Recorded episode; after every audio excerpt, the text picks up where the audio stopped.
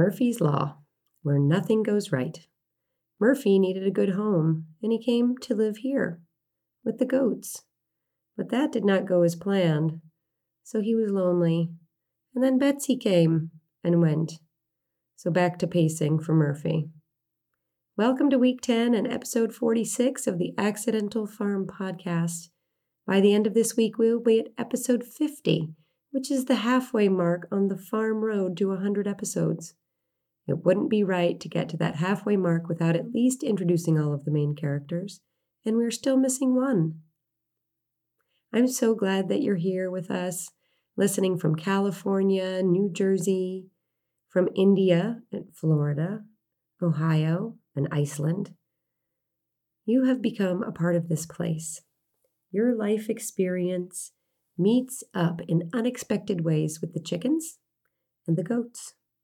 Murphy dedicated part of his day to pacing, but he spent time other ways too that were less pathetic. He had donkey things to do, eating his breakfast in the barn. I would trek up to the barn several times each day to visit him. Even when he was being naughty, kicking up his heels and stealing my supplies, he was adorable and affectionate. I got him a few donkey toys, a rubber ball with a handle. And when I wasn't in the barn, I was on the phone. I had decided that Murphy needed a donkey friend to live with on the farm. I called a list of relatively local farm animal rescue groups and animal sanctuaries. Not many of them had donkeys at all, and when they did, they were all jacks, unneutered males. Been there, done that.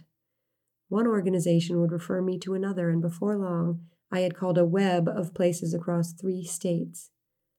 I wasn't losing hope, but it was harder to find a donkey that might be a good fit for Murphy than I thought. To be honest, I wasn't really sure how to pick a good mate for him. I mean, how can you know? It's a chemistry thing, I think, right? Either they hit it off or they don't. Or maybe it's more the idea of getting used to someone new. He could be matched with another gelded male, or with a Jenny, a female. Murphy is a mini donkey, not super mini, but not standard either. I thought that a mini Jenny would be a good idea. It was just a feeling I had. Finally, I got a referral to an equine rescue farm about two and a half hours north from here. It was October and getting cold quickly. As I made my way through the rural farmland, it began to snow. It was the first snow of the season. The rescue farm was home to over 90 equine race horses, a blind horse, a huge pair of bonded draft horses, mini horses, a whole herd of beautiful little stallions with the most stunning manes. I couldn't fathom how so many feisty little stallions got along as well as they did. Every horse had a story, and the owner and the volunteers all had personal histories that brought them to work in rescue. I found the owner in the barn looking after some new rescues who were being quarantined for a few days until they passed some important health tests. She led me to a large paddock just on the other side of the barn. It contained a mini herd of donkeys and a shelter with three sides and a pile of fresh straw. A very senior donkey of 40 years or so had lived there for many years already. A really fat gray mini donkey named Shaggy, who was all belly and short, stubby legs, had a ton of personality. Shaggy was irresistible, and the older donkey kind of leaned against me. The donkeys watched me and milled around, getting treats from two of the volunteers. One white and brown donkey stood at the far side of the paddock. That was the Jenny. She looked like a well worn, stuffed toy donkey, a little shaggy on the edges and threadbare.